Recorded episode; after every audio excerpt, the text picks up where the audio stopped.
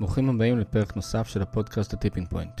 בפרק הזה פגשתי את עומר פרצ'יק, אחד היזמים של Any.do, מהפלטפורמות המובילות בעולם לניהול משימות. עומר ואני דיברנו על הדילמות הרבות שהתמודד איתן לאורך הדרך כיזם, החל מהגישושים של מייקרוסופט לרכישת Any.do, ועד ההצעה מאמזון ולמה היא גרמה להם לפתח משהו שבכלל לא תכננו. משם עברנו לצורת גיוס העובדים שפיתח ב Any.do, שכוללת בין היתר ריאיון ראשון עם מנכ"ל, וכמובן היתרונות והחסרונות בצורת גיוס כזו. אחר כך עברנו לדבר על המוצרים והשווקים אליהם אנידו פונה. עומר שיתף בתובנות שלו בבחירת שוק, ולמה היה שמח אם מישהו היה מעביר לו את הטיפים האלה כשרק התחיל את דרכו ביזמות. בעיני עומר, בחירת שוק היא הדבר הכי חשוב במיזם, אפילו לפני בחירת הצוות. לקראת סיום דיברנו על הפוקוס ומה גרם לפתח ולהרוג מוצרים. האזנה נעימה.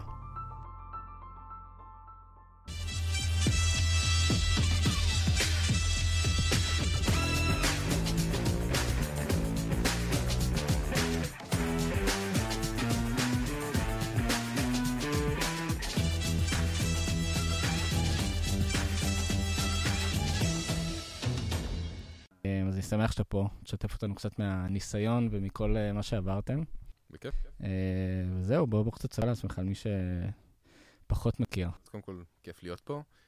Um, כן, אז אני עומר, אחד מהקו-פאונדרים של Anydo והמנכ"ל. Anydo בגדול מוכרת בתור פלטפורמת ניהול המשימות הכי פופולרית בעולם, מעל 25 מיליון יוזרים, Worldwide, עם יותר, אחד, יותר מ-1.2 מיליון אנשים שמשתמשים בנו כל יום כדי לנהל את החיים שלהם. וואו. אמ, ואנחנו בעצם, אנחנו מנסים לספק אה, פתרון הוליסטי לפרודוקטיביות, כולל משימות, calendar, ו over time אנחנו עובדים בעצם על החזון המקורי שלנו, שהוא גם להתחיל לבצע לך את המשימות באמצעות personal assistant, שזה בעצם החזון שלנו, המטרה שלנו זה לספק personal assistant לכל בן אדם בעולם. מהמם. אה, והתחלנו ממשימות, כי זה בעצם ה-purest form of intent, כאילו מה מישהו רוצה לעשות, ולראות האם אנחנו, מהדאטה שאספנו, האם אנחנו יכולים מהשכרה uh, לבצע עבורם את המשימות. מגניב. אה, אתם גם ב... כאילו, הז- הזכרת קצת מספרים, אבל אתם ב... השוק הזה, נראה לי בשנים האחרונות היה איזשהו בוסט כזה, גם בגלל אה, מתודולוגיה של אה, Getting Things Done, ועוד אה, פלטפורמות ש... שראו את כל האיחוד הזה של החיים האישיים, יחד עם חיי העבודה, וההתממשקות של סלאק וכל אופיס וכל המערכות האלה, אז היה איזשהו בוסט שם, או לפחות ככה אני הרגשתי את זה. תראה, אז אה, יש בשוק הזה מלא מלא שחקנים. אה, כן.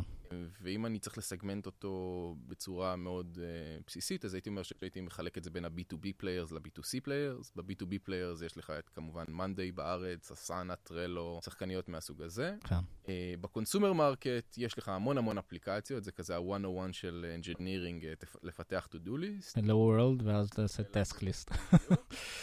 אמ, אבל בפרקטיקה, אה, לאורך השנים היו רק שלושה שחקנים דומיננטיים. הייתה וונדרליסט אה, מגרמניה, נקנתה על ידי מייקרוסופט, כן, בימים האחרונים יש שם קצת אה, זה, היזם מנסה לקנות בחזרה את האפליקציה ממייקרוסופט, משהו כזה, סיפור מגניב והזוי. האמת שמייקרוסופט קנו כמה אפליקציות כאלה מאוד מעניינות, היה את סאנרייז נראה לי קראו לה. כן, זה סיפור ארוך, אני, יש לי הרבה מה לספר על מה שהיה שם. אני אפילו שמעתי שמועות על זה שמייקרוסופט רוצים עכשיו לקנות את נושן. לא יודע אם זה אמיתי. אמ, אני לא אופתע, אבל נושן... זה- מה ש-OneNote היה אמור להיות, או... לא יודע, זה כזה, נושן זה מה שאברנוט היה לפני עשור, וכאילו תמיד יש כזה קהילה של tech enthusiasts שחושבים שכאילו זה המוצר הטוב ביותר בהיסטוריה, ואז הם מגלים שכאילו זה לא מתאים ל mass consumer, כי זה גנרי ואמורפי מדי. אממ, היום אתה רואה המון באז, וגיוסים של עשרה מיליון דולר לפי 800 וכל מיני כאלה, בסדר, גם אני יכול להשקיע בעצמי שקל לפי מיליארד valuation וסבבה. אבל אני, אני לא, not as big of a believer כמו השוק, אז אני קצת contrarian באזור הזה. אה, אבל אתה צודק לגבי זה שהיה כאילו בוסט מאוד גדול בעולם של פרודקטיביות. אה, אתה יודע, זה, זה הונע מ Slack, זה הונע מ Dropbox, זה הונע מ Evernote. mobile היה כמובן שחקן מאוד דומיננטי בתוך השוק הזה. אה, ואם אני חוזר כאילו העניין למתחרים הישירים בעולם של B2C, אז באמת היו את Wunderlist שנקנו על ידי מייקרוסופט, אה, Todoist, שזו חברה יותר ותיקה, שהיא כזה distributed בכל העולם, ואותנו, אה, בכמה שנים האחרונות, זאת אומרת, אני כבר לא זוכר מתי זה היה, אבל בגדול אנחנו יותר גדולים מכולם, והיינו ככה לאורך הרבה זמן. יש לנו גם כל מיני benchmark data שקיבלנו מגוגל וכל מיני כזה third party players שמראים שאנחנו כאילו outperforming across all business metrics. וואלה. אה, בגוגל זה היה דרך אנדרואיד וכן הלאה, אבל אנחנו כאילו אה, מובילים בשוק הזה, למרות שאולי, הרבה פעמים כאילו אנשים אומרים, הם מופתעים כאילו מהדבר הזה. וזה נובע בעיקר בגלל שכאילו אחרים עסוקים בלעשות רעש, ואנחנו מאוד עסוקים בלעשות experiments ולגדול. כן. טוב, את האמת, אה, א' כל אתם צוות מאוד מצומצם, אתם כמו איזה יחידת קומנדו, בהתחשב למפלצות אה, של מייקרוסופט וכו'. מאוד מעניין שאתה אומר גם קומנדו וגם מייקרוסופט וזה. אז אני יכול להגיד שמייקרוסופט קנו את Wunderlist, הם גם רצו לקנות אותנו. וואלה. זה סקופ או ש... זה סקופ. אני חושב שזה סקופ. אה, בסוף כשהם בחרו ב Wunderlist, אז יצא לדבר עם הבחור אה, שקיבל את ההחלטה, והוא אמר, תשמע, בסוף אני רוצה לקנות צבא ולא יחידת קומנדו. ו Wunderlist בזמנו גייסו סדר גודל של 30 מיליון דולר מסקויה, והיו איזה 70 איש, ואנחנו כאילו היינו עם מספרים יותר טובים, אבל צוות של 15 איש, ופשוט נתנו להם בראש, אבל ה... סיבות שלאורן רוכשים חברות, זה לא בהכרח המוצר הטוב ביותר, זה יש עוד, עוד דברים שהם משמעותיים, וכנראה זו הייתה החלטה. היום בפרקטיקה, ש... כמה שנים אחרי שהדבר הזה קרה, אני לא יודע אם אפשר להצדיק את ההחלטה לאור מה שקרה עם Wunderlist, Microsoft To Do, כל ה mess שקורה בשוק הזה. אבל, אתה אמרת גם קומנדו וגם מייקרוסופט באותו משפט, זה היה כאילו, זה כאילו היה לך inside information על מה שהלך שם. אה, אני מצוטט למרואיינים שלי כמה שבועות לפני הזה. אז כן, אז זה, זה בגדול ככה חלק מהסיפור. גם חייבים להגיד שמייקרוסופט, אה, קצת גלשנו על זה, אבל זה נראה לי מעניין, אבל אה, מייקרוסופט הרבה פעמים נותנים אה, באמת צוותים מאוד מוכשרים, ואז בונים מוצרים של עצמם. גם ראינו את זה ב Sunrise, גם ראינו, ראינו את זה ב Wunderlist. חצי כוח, זאת אומרת, הרי הסיפור זה היה שהם קנו את Acompli, ו Acompli הייתה רכישה פנטסטית, Acompli אפקטיבית זה Outlook for Mobile. ואז הם גם קנו את Wunderlist והם קנו את Sunrise, מתוך איזושהי מטרה לייצר אה, Outlook First Experience ל mobile, כשאני אומר Outlook אני מתכוון ל-Outlook בצורה הוליסטית, לא רק לאימיילים, אלא גם לטאסקים ול calendar, ומה ש-Outlook לצורך העניין ב desktop מספק. ואז הם קנו את כל הצוותים האלה מתוך איזושהי מטרה לבנות איזה סוג, סוג של Consolidate Product שכולל את כל ה functionalities הזה, האלה. זה נראה לי קצת אה, מעורבל ומסובך, אני זוכר שהורדתי את האפליקציה, ניסיתי ממש בכוח להשתמש בה. אז תשמע, Outlook זה, זה success מטורף ב, מבחינת מייקרוסופט. לדעתי יש להם מעל 100 מיליון DAU. אה, אז זה סקסס מטורף, אה, והחבר'ה של Acompli באמת גם מאוד התקדמו, חאבייר שם שהוביל את הצוות, אחר כך הפך להיות האחראי על Cortana, לדעתי לאחרונה הוא עזב או משהו כזה, אבל הם, זו הייתה רכישה מאוד דרמטית, הכי דרמטית מבין הזה. הצוות של Sunrise סגר את Sunrise ואפקטיבית בנה את ה calendar בתוך אאוט, והחבר'ה של Wunderlist עבד, עבר כזה סוג של, אף אחד לא יודע מה קרה שם, אה, אבל בפועל הם כאילו אמרו שהם יהרגו את Wunderlist, בנו את Microsoft To Do, Microsoft To Do לא מתרומם, Wunderlist עדיין מוצר יחסית טוב ואהוב, ויש חוסר clarity מובהק לגבי מה קורה שם, לנו זה טוב. אני זוכר שגם לקח להם לא מעט זמן להרוג את Sunrise, כאילו... נכון, כי זה היה מוצר מצוין. אנשים השתמשו בזה עוד הרבה זמן. היה מוצר מצוין, כמו גם Wunderlist וכמו גם Acompli. Acompli היה מוצר פנטסטי. כן. אמ, טוב, נראה לי נחזור לדבר על הנושא הזה אחר כך, כי יש לך לא מעט אינסייטים. אה, אבל אנחנו נדבר על שני דברים עיקריים, אה, שאחד מהם בכלל מדבר על, על צורת הגיוס שלכם, אה, שיצא לך לפתח כן. עם הזמן. אה, וגם על בחירת השוק. אה, שני, שני, שני דברים שכאילו, אתה יודע, זה גם המסננת אה, הראשונה מי נכנס לחברה, וגם מסננת כזאת של איזה מוצר בכלל אתה מוציא מהחברה, לאיזה, לאיזה שוק אתה פונה. נדבר על, באמת על הנושא הזה של גיוס, כי זה באמת, כמו שאמרנו, לוקח בערך 50 אחוז, אם לא יותר, מהזמן של יזם שצריך לגייס אנשים. אה, יש לזה המון חשיבות, ויצא לך לפתח איזושהי אה, שיטה תוך כדי שהבנת אותה אפילו בדיעבד קצת. כן, לגמרי. אה, אז בואו בוא נדבר על זה קצת, כי זה באמת איזשהו, אתה יודע, פתח.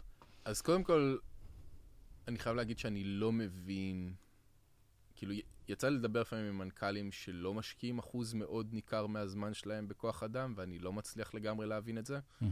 אז כמו שאמרת, 50 אחוז זה נראה לי כזה, אמור להיות הסטנדרט. כן.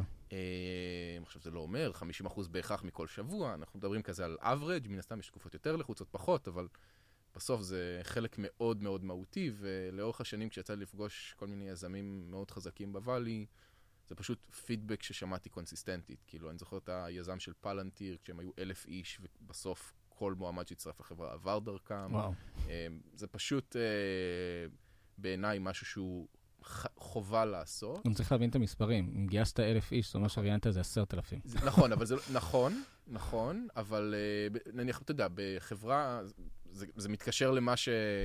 לא- לאופן השונה שאנחנו עושים דברים, אבל בדרך כלל המנכ"ל יהיה האחרון כן. בתהליך, או אחד האחרונים, uh, וזה בעצם מה שחלק מה שאנחנו עושים שונה, אבל כן, אני מניח שההיט רייט בסוף הפאנל, בחברה כמו פלנטיר, לא יודע, זה 50 אחוז, זה לא uh, 1 ל-10.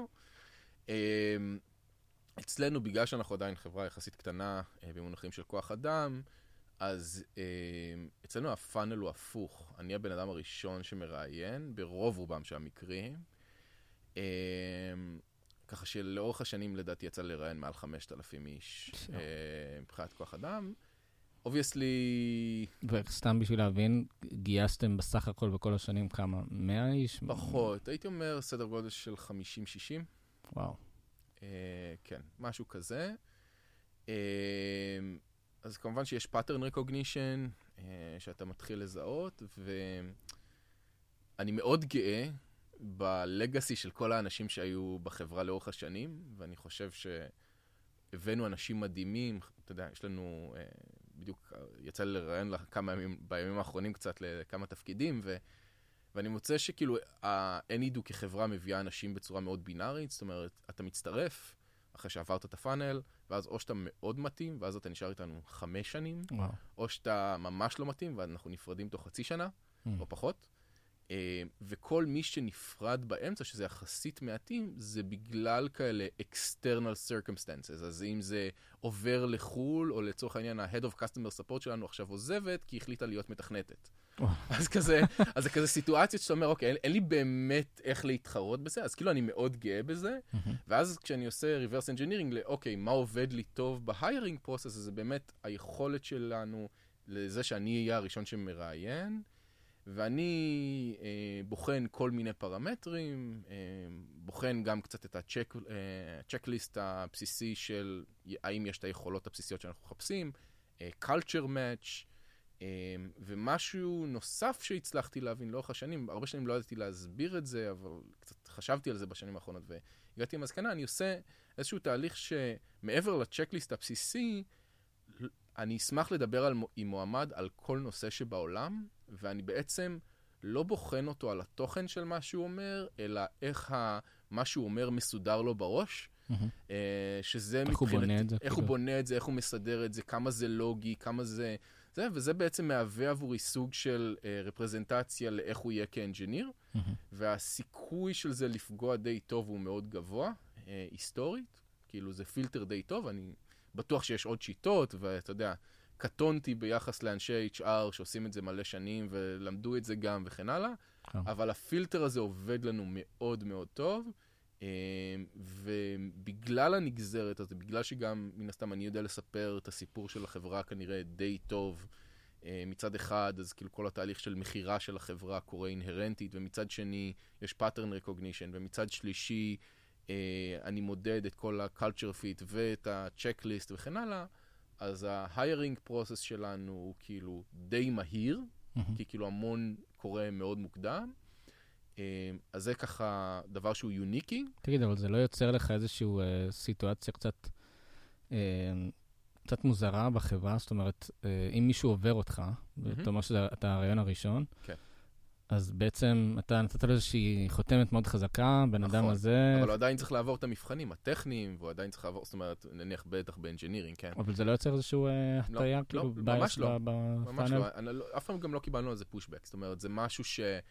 אה, ה engineers בחברה, בסוף יש לנו איזשהו תהליך per פלטפורמה, per זה, שמפלטר בצורה מאוד טובה את האנשים שלא מתאימים. זה, אני לא טוען שיש לי 100% hit rate, כן? בוא, בוא נשים דברים על השולחן. כן. זה לא שאני לא מתקרב לזה, אבל אני חושב שממישהו שעובר אותי למישהו שעובר את המבחן בהצלחה, יש אחוז די גבוה. ו- ואנחנו מרוצים עם הפאנל הזה. דיברת גם על זה שהיה לכם אה, מן הסתם פאשלות, אנשים שלא נכון. החזיקו תקופה. אה, אתם עושים איזשהו פוסט מורטם כזה על כל גיוס כזה? כן, ש- אז אנחנו משנים את ההליכים בהתאם. אה, אני, אני רוצה קצת להימנע מלדבר על אה, שיעורים ספציפיים, כי כאילו זה... לא, ברור. ירגיש לי שאני, אולי איכשהו אני יוכל, מישהו יוכל להשליך מזה על עצמו, אם הוא היה בחברה תקופה קצרה או משהו כזה. אה, אבל כן, אנחנו עושים פוסט מורטומים, אנחנו מנסים לשפר את התהליך. אה, בדרך כלל הדברים האלה פחות מתבטאים בשלב שלי, ויותר מתבטאים בשלב של המבחן הטכני, כן. דברים שאנחנו מחפשים. אה, כן, אה, זה לגבי זה. ושוב, בהקשר של כאילו גם להיפרד מהר, זה הדבר אפר לשני הצדדים. ברור. כאילו, זה... אנשים כזה נורא, זה כזה נשמע נורא אולי קר, קר ומנוכר להיפרד ממישהי, נניח לאחרונה נפרדנו ממועמד, מועמדת, אחרי שבועיים, אבל זה פשוט היה ברור שזה לא זה, Mm. וזה לא נכון לא לנו ולא למועמד אה, להמשיך. כן, ועדיף אה, פשוט. שיהיה לך שבועיים שלא עבדת איפשהו, שאף אחד לא יסתכל על זה, מאשר שעבדת חצי שנה ואחרי חצי שנה אה, פוטרת. כן. אז, אז זה, זה מודל שהוא עדיף. אמ, וכן, זה כאילו, זה משהו שידוע כ-best practice, אבל בפרקטיקה אני לא שומע על זה יותר, ואנחנו מאוד מממשים את ה-best practice בזה, וכנגזרת של זה באמת קורה הסיטואציה שאמרתי, שאנחנו חברה נורא בינארית. כאילו, אם אתה מתאים, אתה תהיה בחברה שלנו שנים, ויהיה לך מאוד כיף, ואתה תלמד, ואתה תתפתח, ואתה תלך תקים חברות, וכבר היה לנו עובד שכבר מכר את החברה שלו, וכל מיני כאלה. אמ, וזה בגדול הסטייט אה, בחברה. יפה. אמ, איך מגיעים למצב כזה ש, שכל כך, אה, אתה יודע, אה, פתוחים ו, ו, ו, ובוגרים עם זה שאתה אומר למישהו, אתה יודע, למרות שהצלחת לעבור את הכל, ואנחנו רואים אחרי חודש, חודשיים שזה לא מתאים, תמיד יש את ה... אתה יודע, את ה... בוא ניתן עוד צ'אנס, בוא ניתן עוד צ'אנס, וגם עכשיו להחליף את הבן אדם, זה ייקח לנו עוד חצי שנה במקרה הטוב. זה... אמ, תשמע, אנחנו, אם אתה מאמין לטענה שבן אדם לא נכון, אה, הוא אפקטיבית פוגע בחברה, אז, אז זה, זה הופך את זה ליותר קל. מהמם. אה, אם אתה לא מאמין לטענה הזאת, וזה, וזה, ואני לא אגיד, גם היו לנו סיטואציות שכאילו, היו אנשים כזה שאמר, שכל הזמן עמדנו על ה, האם כן נפטר, האם לא, ויש סיטואציות שדורשות את זה, לא יודע מה, אם אתה, זה קשור לגיוס, או אם זה קשור לאיזשהו delivery שאתה אמור לעשות, או כל מיני דברים כאלה, ולפעמים יש constraints חיצוניים, אבל זה מאוד נדיר. אה, אצלנו זה הרבה יותר, אה, תשמע, אנחנו מבינים שזה לא הולך למקום שבו רצינו, היה fuck שלנו אפקטיבית בתהליך של הזה, משהו שאנחנו מוצאים אותו כבסיסי או נדרש, אנחנו לא מזהים, ואנחנו לא, זה, וזה לא שאנחנו ניפרד ממישהו, שוב, כאילו היה סיטואציה קיצונית שנפרדנו לאחרונה אחרי שבועיים, בדרך כלל זה חודש, חודשיים, שלושה. הדברים האלה לא מגיעים כרעם ביום בהיר, זה לא שמישהו בא יום אחד, אה, אתה לא מתאים, כן. ביי. זה, היו שיחות, אנחנו מדברים על זה, אנחנו מאוד רגישים לזה, אנחנו מאוד דואגים שה onboarding שלך יהיה כמה שיותר אה, מודע, ואתה תדע מה הדרישות ממך, ואנחנו נדבר איתך על זה. אה, ואני גם לא חושב שאנשים שנפרדנו מהם, או שזה, היו מופתעים בסיטואציה. מהמם. אה, הם הרגישו את החוסר הזה, הם ידעו על מה הפערים, ואני חושב שאפשר לעשות את זה בצורה סופר ריספקטפול, ואף אחד פה לא מנסה לדפוק אף אחד, ואף אחד כאן לא מנסה להעליב אף אחד, ומה שמתאים לנו כחברה, או לא מתאים לנו כחברה, לא אומר שום דבר על, אה, על ההתאמה שלך לכל חברה אחרת, וכדוגמאות, חברות הכי גדולות בארץ עובדים משם התראיינו ולא עברו אצלנו, ו- וכנראה וייס ורסה, אם אני. צריך להיות אונסט, ובסדר. וזה כאילו, אנחנו בסוף בודקים אנשים שמתאימים אלינו, ואנחנו לא בודקים אנשים בכללי בעולם. כן. אז בואו באמת נדבר על, אה, על הנושא הזה של ל- להתאים, לבדוק אם בן אדם מתאים לחברה שלך. מהמם. כאילו, לא any do, אלא בכלליות, על, על איך אתה בונה אה, בכלל רעיון עבודה שהוא מהמם. מבוסס על, אתה יודע, על התאמה שהיא, זה לא כאילו, אה, כן, לא שחור לבן, זה, מהמם. צריך, זה איזשהם דברים מאוד רכים. אה, אתה מהמם. יודע, גם אתה, יש לך צוות שהוא בנוי מסט של אנשים, שכל אחד יש את האופי שלו, עכשיו אתה מכניס עוד בן אדם עם מהמם. אופי אחר, זה... יש כל מיני אה, שיטות כאלה של איך, שיש דוארים ויש ויז'נריז ודברים כאלה. יצא לך לבדוק, או, או שפשוט זה, אתה יודע, איזושהי תחושת אה, בטן זה, כזאת? זה לא עניין של תחושת בטן. תשמע, אצלנו אנחנו, בגלל שאנחנו חברה אה, יחסית קטנה, אז כל העובדים בחברה הם סיניורים. Mm-hmm. אה, סיניורים פחות מתבטא בשנות ניסיון, ויותר מתבטא בהבנה מעמיקה, קצב, פיתוח איכות, תקשורת. אה, ויצא לי לראיין ג'וניורים בני 40 וסיניור בן 17. אה, ככה שגיל באמת לא משחק משחק פה, זה מאוד הבן אדם הספציפי שעומד מולי בסיטואציה. אה, ובגלל שיש אצלנו את הסיניורים האלה, אז יוש... על הכתפיים שלהם גם יש המון אחריות. ואנחנו חברה שנניח לא מאוד שמה פוקוס על באיזה שעה אתה מגיע למשרד וכמה שעות אתה עובד במשרד, אנחנו מאוד delivery oriented, אז אתה כסיניור יש לך את האחריות שלך למשימות שלך של השבוע, אתה אחראי to get them done, והרבה חבר'ה אצלנו הם הורים וכן הלאה. ואתה יודע, ואם מישהו צריך לצ... לצאת בשתיים כדי לאסוף את הילדים ולהשלים בערב, אין בעיה, כאילו אף אחד לא, לא מסתכל על זה. אני לא יודע לתת לך עצה גנרית פה לכל תהליך, אבל אני יודע לומר שזה מייצג אותנו, ואנחנו מצאנו את האיזון הזה בתהליך הראיונות ובעובדה שאני הראשון שמראיין, שהופך את זה ליותר קל עבורי למצוא את האנשים שמתאימים ל culture הזה. Mm-hmm. ובגלל נניח שאנחנו מחפשים רק seniors, אז, אז הציפיות שלנו הן מאוד מסוימות, והדרישות שלנו הן מאוד מסוימות, ו, וכל מיני דברים כאלה, וזה, וזה מייצר, אה, הייתי אומר, באופן טבעי את ה filtering הזה, שבסוף mm. תומך ב company culture שאנחנו מנסים לייצר. כן.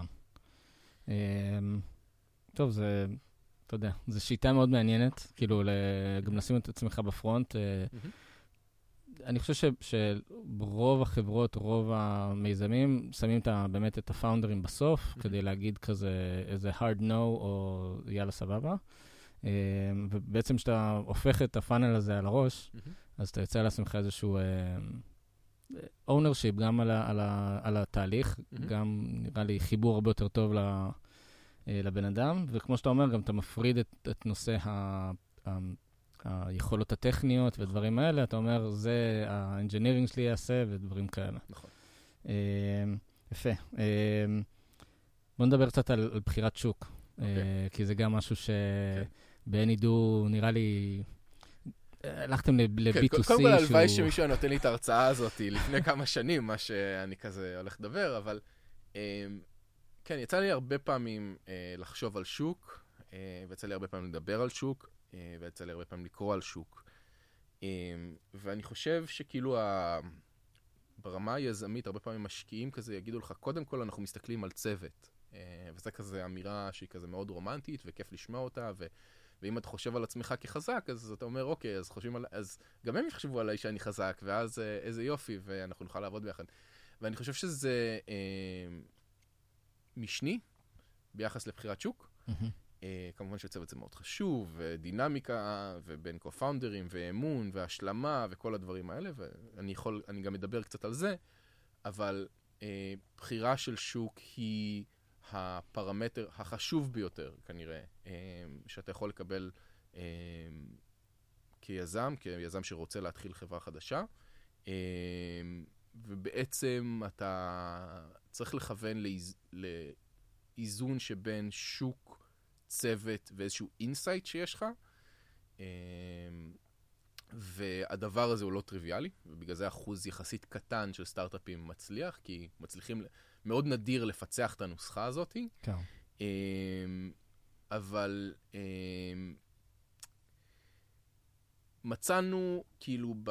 אני, וכאילו גם יצא לדבר על זה עם כמה חברים, כמה פריימורקים שעוזרים לזהות שוק שהוא טוב, אז כאילו אני אשמח לספר על כמה מהם, אז אשמח.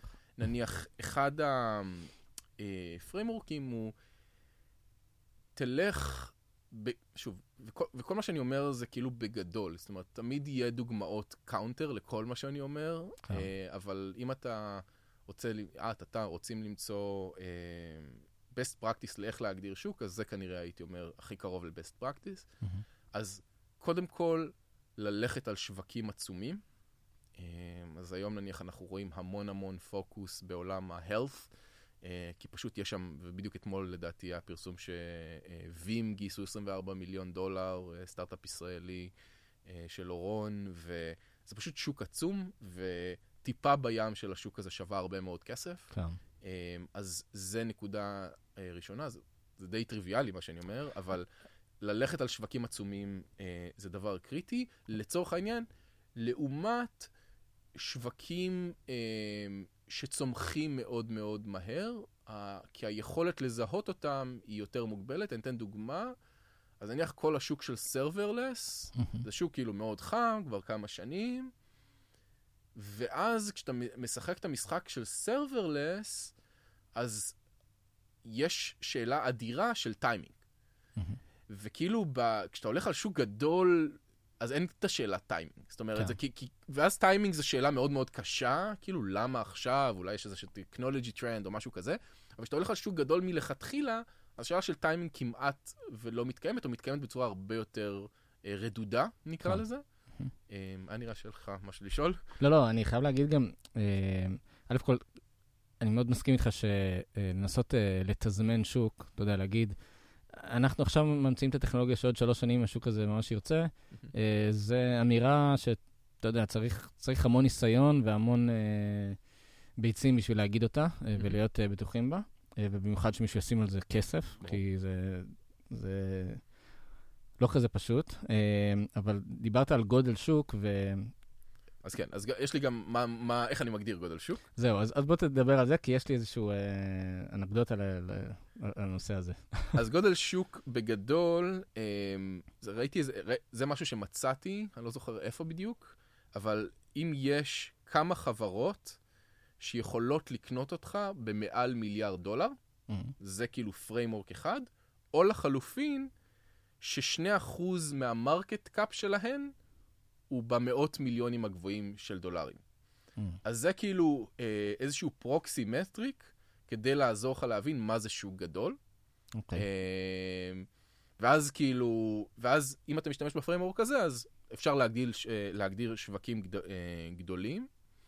אמ, זה עונה לך על השאלה? אני מקווה שכן. כן, יש לי, אני, יצא לי להיות אה, חלק ממיזם שפנינו לאיזושהי בעיה של, בעיה גדולה, הרבה מיליארד דולר, אה, ממש שיוצא מהחברות אה, שזה, זה של חברות, עולם התעופה. הבעיה שבעולם התעופה יש לך 800 חברות, שבערך שני שליש, אם לא יותר מהן, אה, אתה יודע, מסיימות את החודש עם הלשון בחוץ. אנחנו כל פעם שומעים שזה לואו קוסט כן. אחר פושט רגל, ובכלל אירוע, איזשהו אסון, זה בכלל משהו שגם יכול לגמור חברת תעופה. אה, ואז אתה רואה בעצם בעיה עם שוק אדיר, 40 מיליארד דולר זה אה, סבבה והכול, נכון. אבל מספר מאוד מצומצם יחסית של חברות שיכולות לקנות את המוצר שלך. ואז, כאילו, שוק גדול, אני מסכים איתך במאה אחוז, זה עדיף על לנסות uh, לעשות את הטיימינג לשוק, mm-hmm. שזה נראה לי הרבה יותר קשה. מצד שני, כשאתה מסתכל על שוק גדול, אז, אז נוטים תמיד לרוץ למספר הגדול, ה-40 מיליארד הזה. ויכול להיות, אתה יודע, ש, שאם אתה מסתכל על... אז, על... אז אני אתן לך counter, בסדר? אז, יאללה. אז מה שאתה אומר, מאה אחוז נכון, ומן הסתם שגודל שוק הוא לא הפרמטר היחיד, mm-hmm. בסדר? יש כאילו עוד כל מיני framework ים, uh, ואני תכף אשתף אותם. Uh, אבל אתה יכול להסתכל על uh, חברה ישראלית בתחום ה travel, שצמחה מ-0 לנראה לי 5 מיליארד דולר ב-value תוך שלוש שנים, בשם TripActions. TripActions, כן.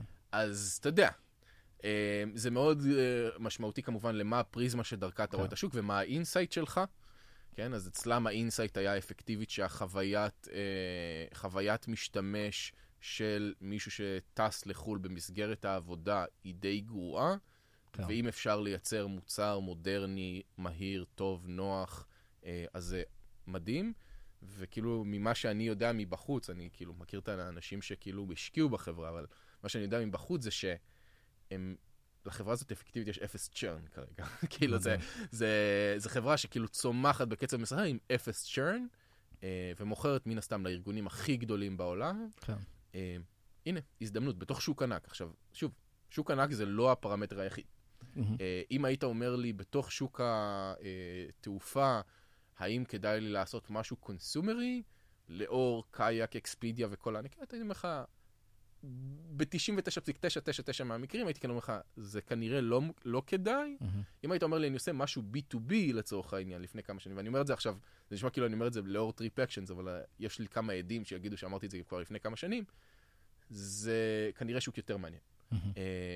ו-B2B זה יכול להיות גם למכור לכל מיני גופים של חברות תעופה, אם שוב, יש להם נניח את המספיק כסף ועניין במוצר שלך, ואתה אולי יכול לעשות להם הרבה יותר כסף ולהגדיל להם את ה margins וכן הלאה. כן. ואולי זה יכול להיות באמת בלקוח מסוג אחר, בתוך אותו שוק, שזה אפקטיבית עסקים שמטיסים את העובדים שלהם וכולי. כן. לא, TripActions זה סיפור מדהים. Mm-hmm. פלטפורמה שפותרת נראה לי כל כך הרבה pain point לחברות שמטיסות את העובדים שלהם. כן, אז, אז, אז זה לגמרי... אז שוב, הם כאילו שוב נופלים לתוך הקטגוריה שפשוט הם הימרו על שוק ענק והם עשו execution פנטסטי. כן.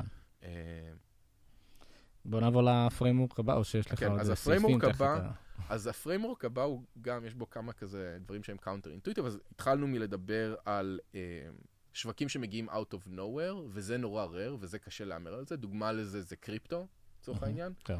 אז זה שוק כזה שמהמרים שהוא יהיה עצום, אה, ואולי זיהית אותו מאוד מוקדם, ועשית איזשהו קריפטו סטארט-אפ וכן הלאה, אבל באמת זה אולי הקשה ביותר מבין ההימורים אה, שסטארט-אפים יכולים לעשות. פוטנציאלית יש לו return כן. מדהים, אבל השונות בתוך הדבר הזה היא מטורפת. כן, גם אובר, אה, אתה יודע, אומרים שהחיזויים הראשונים שלהם על גודל השוק, mm-hmm.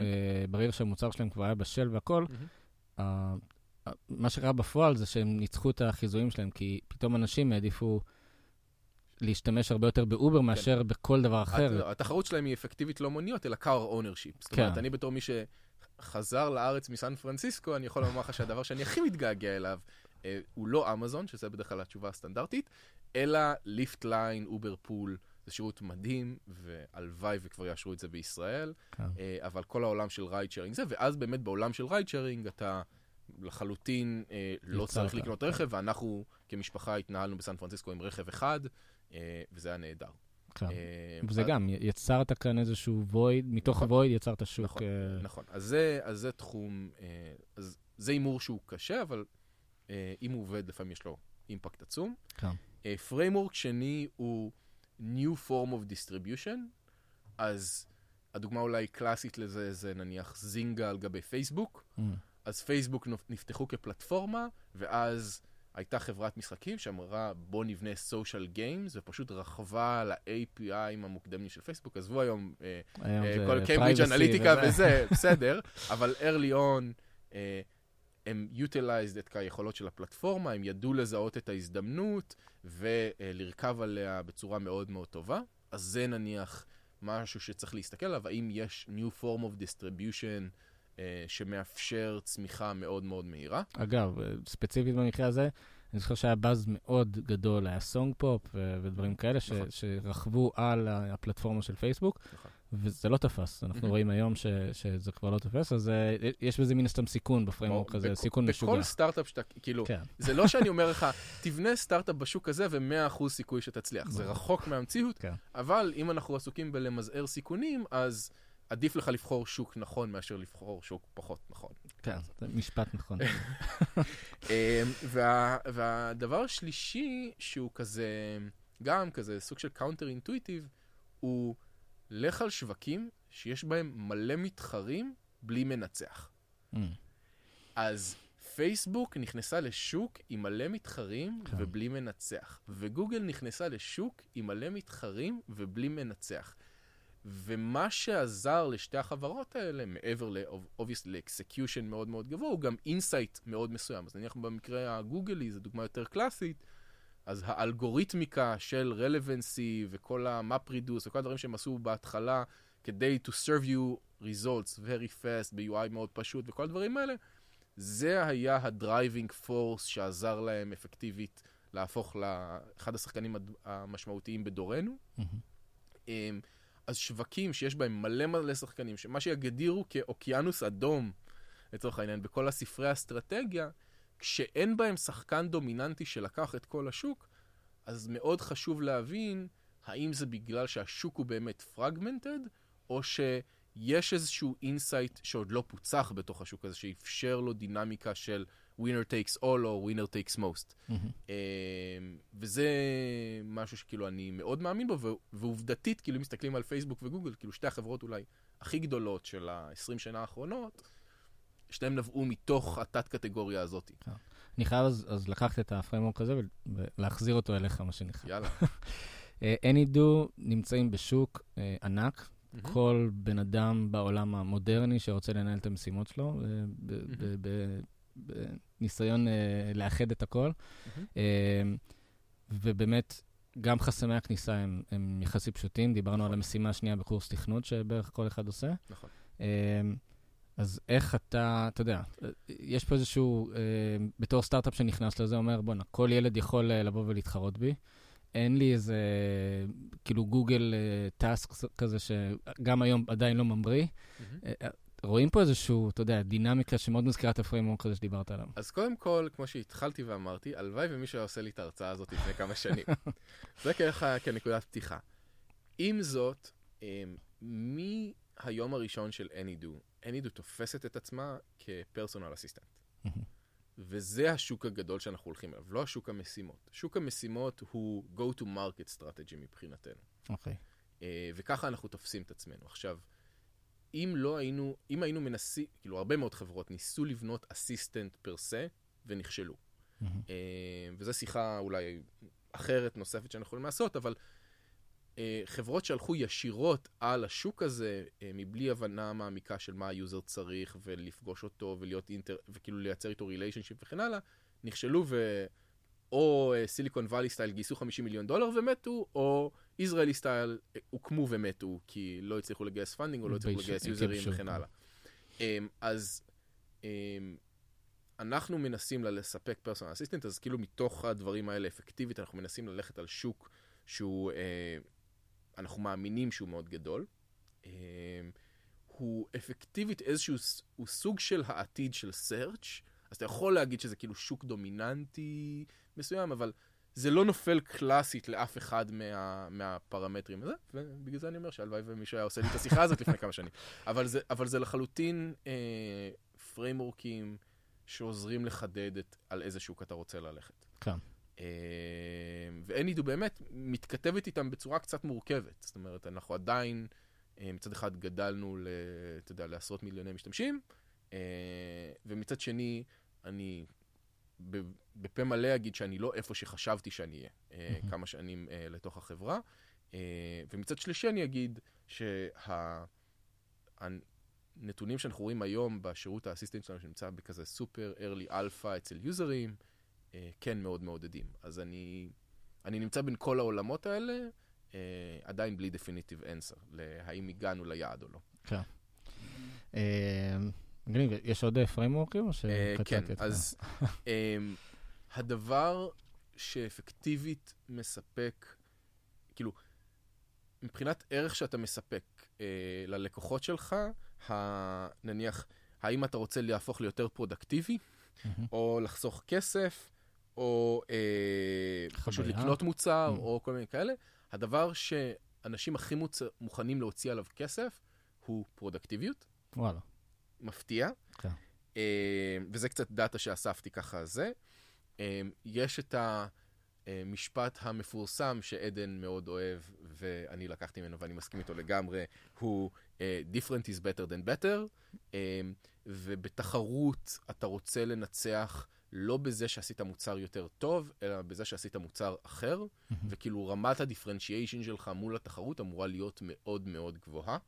אה, והחברות שמצליחות לייצר שווי של, לצורך העניין, מעל מיליארד דולר, אחוז נכבד מהן, אה, הוא לדעתי מעל 50 אחוז, הוא חברות ש- שה offering שלהם הוא שונה דרמטית ממה שהמתחרים עושים עבור אותו סגמנט שוק. מהמם.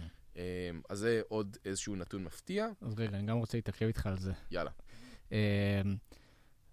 Anydo, לפחות אה, פעם אחרונה שאני עשיתי לכם ריוויו למוצר, היא מערכת יחסית סגורה. זאת אומרת, יש לכם את היומן שלכם, את קהל, נכון? אז לא בדיוק, כן, אבל אפשר, אני אענה על הכל, אבל סבבה. בסדר, בוא- בוא תגיד את כל מה שאתה חושב שאין ידועי, ואז אני... אה, פשוט אני, אני זוכר שכל נושא הזה של אה, אה, התממשקות החוצה, כן ראיתי את זה במוצרים אחרים. נכון. אה, אני זוכר, הכי- הרשימו אותי בתקופה ההיא זה היה Todoist, היה לפני איזה שנה שהסתכלתי על זה, ודווקא Anydo היו. יחסית סגורים, למרות נכון. שראיתי פוסט שלך מלפני כמה שבועות, שדיברת על אינטגרציה לוואטסאפ ודברים כאלה, אז, אז נכון. א' כל, האם יש, האם, למה עשיתם את זה מלכתחילה, וב', האם אתם עושים איזשהו שינוי עכשיו ב... אז התשובה היא כזאת. הרבה חברות בתחום שלנו הוציאו API. אנחנו נתבקשנו להוציא API אולי עשרות אם לא מאות פעמים עד היום מכל מיני גופים. אמ, החברות שהוציאו API, ה-API לא היה משהו דרמטי שעזר להם לגדילה, אנחנו גדלנו הכי מהר. מצד שני, API דורש הרבה מאוד משאבים, כי אם אתה מתחיל עכשיו לתמוך במפתחים מכל הסוגים, בכל העולם, מחברות ענק ועד החברות הכי קטנות של סטארט-אפים בני יומיים, זה אומר שזה דורש לך הרבה מאוד משאבים, ואנחנו לא היינו מוכנים to commit למשאבים האלה. Mm. ולכן האינטגרציות שעשינו לאורך השנים היו יחסית מועטות. אמ, בתוך הדבר הזה, אה, בשנים האחרונות, אה, חלקכם כנראה מכיר, אה, נוצרה פלטפורמה בשם זאפייר, שהיא כזה סוג של כן. אינטגרטור על שאתה מתחבר ל Zapier, ואפקטיבית דרך Zapier אתה מתחבר לכל האפליקציות שהתחברו עם Zapier. כן. כיום יש המספר הזה הוא ה-IFTTT, 1,500. יש גם את ה-IFTTT, נכון, ו Integromat, ה-IFTTT, ו- ויש, כן, נכון. אמ, וכולם equivalent, כן. Integromat הוא הרבה יותר קטן, אבל IFTTT ו Zapier הם אה, שחקנים דומיננטיים, ו... ואז זה מפשט לנו מאוד את הבעיה. זאת אומרת, זה לא שיש לנו רצון להיות גן סגור כשלעצמנו, זה אנחנו פשוט לא מוכנים להקדיש, בהינתן כמות העובדים וכן הלאה, את המאמצים כדי לייצר API ולתחזק אותו ולוודא שהוא פרפקט עבור מפתחים. אה, ולכן העבודה לצורך העניין מול זאפייר מאפשרת לנו לפתח פעם אחת מול זאפייר, לראות שזה עובד מעולה, ולא, ואז זה אפקטיבית גם לקבל את כל המאות ואלפי אה, מוצרים ש- שהם אינטגרייטד איתם מצד אחד. אה, ומצד שני, נורא קל לנו לתחזק את זה, זה רק שחקן אחד, אין הרבה שאלות. אה, אז זה ככה אה, דבר אחד. דבר שני שאני אגיד בהקשר של אינטגרציות, זה כן אינטגרציות אה, שעשינו בעבר והן מאוד מוצלחות, זה אינטגרציות רק עם שחקנים גדולים. אה, אלקסה, Slack וכאלה? אלקסה פנו אלינו לפני שאלקסה הייתה בשוק, אה, ואמרו לנו בואו, בואו, let's partner. כן. אמ, ואנחנו הימרנו על אלקסה, אפקטיבית אלקסה קצת הימרו עלינו, כי זאת אומרת, היינו המובילים בשוק שלנו, אבל הם עדיין הימרו קצת עלינו, אה, וההימור הזה היה מאוד מוצלח. האינטגרציה שלנו עם אלקסה היא אחת המוצלחות שיש להם בפלטפורמה, ויוזרים אחד מאוד נהנים ממנה, משתמשים בתדירות. אה, יוזרים שעשו את האינטגרציה בין אנידו ואלקסה הם far more engaged על אלקסה מיוזר רגיל. כל מיני נתונים כאלה מאוד מאוד מגניבים. אמ, ומצד שני, כשכל מיני גופים קטנים פונים אלינו, אז נניח יצא לנו בשלוש שנים האחרונות, שכל מיני גופים שנניח הטמיעו אלקסה, ורצו שנעשה גם איתם אינטגרציה ספציפית, אז כאילו אני בחיים לא אעשה את זה. הבנתי. כי פשוט הסיכוי שלנו לקבל מהם ווליום משמעותי ש-will move the needle אצלנו הוא אפסי. אה, אז partnerships עם חברות ענק עובד לנו, partnerships עם חברות יותר קטנות פחות עובד לנו, אה, ו- וזה גם נובע מכישלונות שלנו ב-early days, שחשבתי שאני יכול להשיג הרבה traffic דרך partnerships, ובפועל זה היה פשוט בזבוז זמן משווע, ואז כזה הגענו לגישה של no partnerships unless, כאילו, משהו Amazon. מדהים. כן, unless Amazon נכנסת בדלת. אה, וזה הוכיח את עצמו. זאת אומרת, אה, באמת לא בזבזנו זמן על שיט. מהמם. אה, speaking of a productivity company. כן.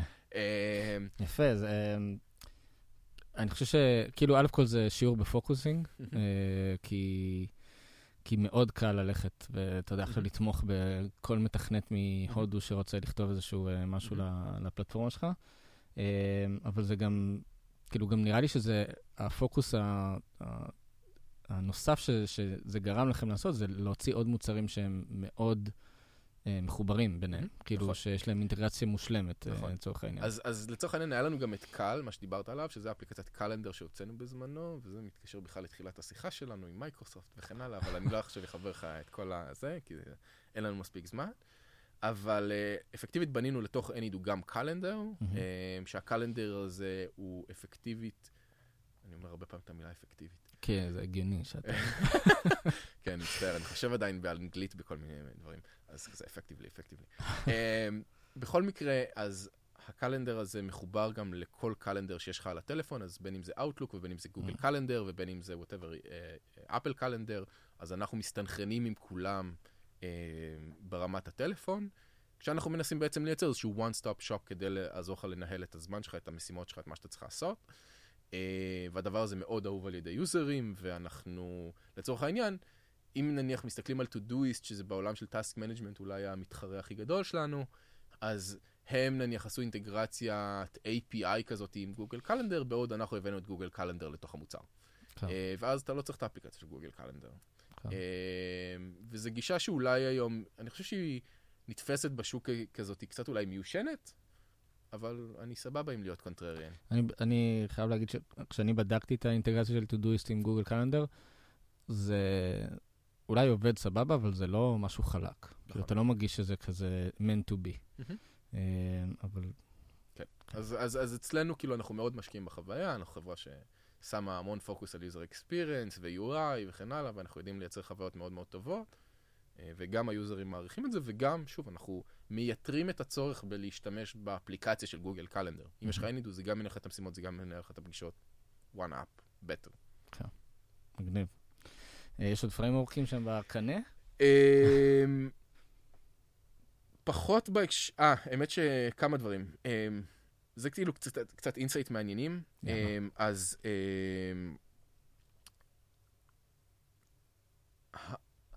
רמת ה-engineering complexity, אנחנו כישראלים מאוד נוטים לחשוב על טכנולוגיה, אה, כן. בגלל צבא, ורמת ה-engineering complexity היא בחלק יחסית מועט מהמקרים, מהווה את הסיכוי הסיכ... מאוד גבוה להצליח. ודף, כאילו, לצורך העניין, בוא נפריד בין engineering ל-R&D. אז R&D כזה, אתה יודע, זה לפצח משהו שלא עבד מעולם, ו-engineering זה engineering. ליישם. וליישם ולמצוא את ה product market fit אולי, והחברות וה... שהצליחו, המקסימום חברות שהצליחו לייצר product market fit ולהגיע לשווי של מעל מיליארד דולר, זה חברות שבהן ה engineering הפך להיות מה שנקרא moat, אה, איך אומרים moat בעברית? אה, אה, חפיר, אני חושב. כן, כן, חפיר זה מעולם ה-value investing. כן. כן. אז, אז חפיר מסביב לחברה שלהם. פעם ראשונה שאומרים בפודקאסט חפיר. כן, חפיר, מסביב לארמון שהם מנסים, זה, אבל engineering culture שאפקטיבית מוציא, עוד פעם אפקטיבית, מוציא אה, אה, גרסאות ברמה מאוד גבוהה, בקצב מאוד מהיר וכן הלאה, הופך להיות אה, משהו שמהווה אה, פרמטר שמאוד קשה לנצח חברות שה-engineering culture בהם עובד מאוד מאוד טוב. Mm. אה, וזה לא משהו שבהכרח עובד ב-day one, כמובן שבהתחלה הרבה יותר פוקוס על ה-product market fit, אבל ה-engineering הוא לא הפרמטר היחיד החשוב, והוא כאילו, הערך שלו דווקא מגיע בשלבים יותר מאוחרים ב life cycle של חברה מאשר השלבים המוקדמים. כן. אמ, אז זה נניח איזשהו insight מעניין. אמ, וזה ככה בגדול. אה, באזורים של הפריימורקים. שפכת עלינו קצת זהב. מקווה. אה, טוב, עומר, היה סופר מעניין, דיברנו על מלא דברים. אה, אז גם קודם כל תמשיכו להצליח, תמשיכו להיות נאמבר 1, מה שנקרא, בשפת הקומדי סטור. אה, וזהו, תודה רבה על הזמן. תודה לך, היה כיף. תודה רבה שהאזנתם לפרק. שתפו עם חברים, תעשו subscribe ונתראה בפרק הבא.